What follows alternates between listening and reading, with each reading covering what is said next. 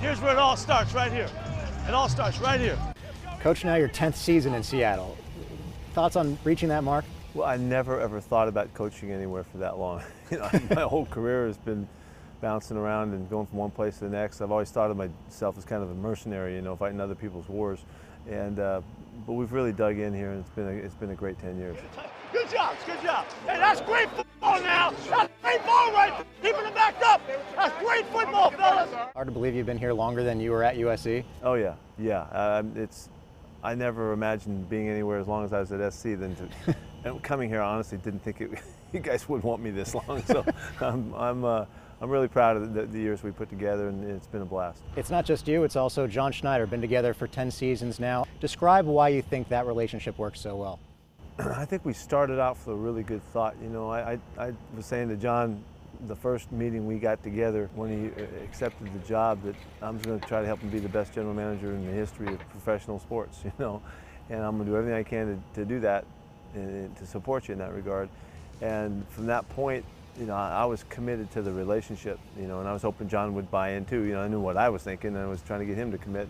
And it was, it's been a marriage in a sense, you know, and, and there's been all kinds of challenges to it, and, and uh, mostly highs, tons of good times, tons of fun. It's been a joy competing with him. There's always good stories in a marriage. What's your best John Schneider story? Oh, there's a million of them. You know, one I would share with you, every draft, um, you know, we have a meeting with the owner. And, and, back in the day, we met with Paul Allen, and you know, on, on Wednesday of the draft week, and John was telling him, you know, what's going to happen in the draft and what he thinks. You know, we had a couple number one picks, and John told him, I don't know what's going to happen. It depends on who's there. And and the more he talked, to all of a sudden out of nowhere, Paul just put his, his head in his hands. He said, "This is going to be the worst Seahawk draft ever." You know.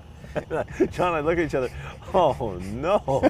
you know, we just sent him in the tank right off the, you know, before we even got started. He didn't draft anybody yet. Right. Anyway, so that's kind of when it all started, and fortunately it worked out. You know, and turned out a little bit better than that. But um, that was one of the stories John and I will never forget. You know, that's where we began our relationship with the owner. It worked out well. Earl Thomas, Russell Okung, yeah, it worked first out draft. fine, but we just couldn't tell at the time. You and John had a plan for this offseason.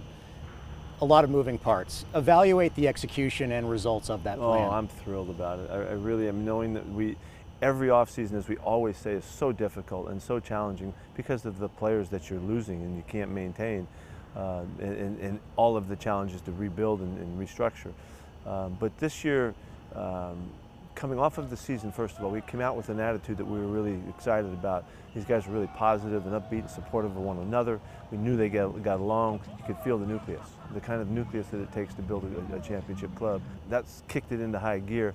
But I think just the fact that we were able to uh, get so much out of so little. You know, we had worked some picks and we were down to four picks and we didn't know how it was going to go. We had major issues with contracts and stuff coming up.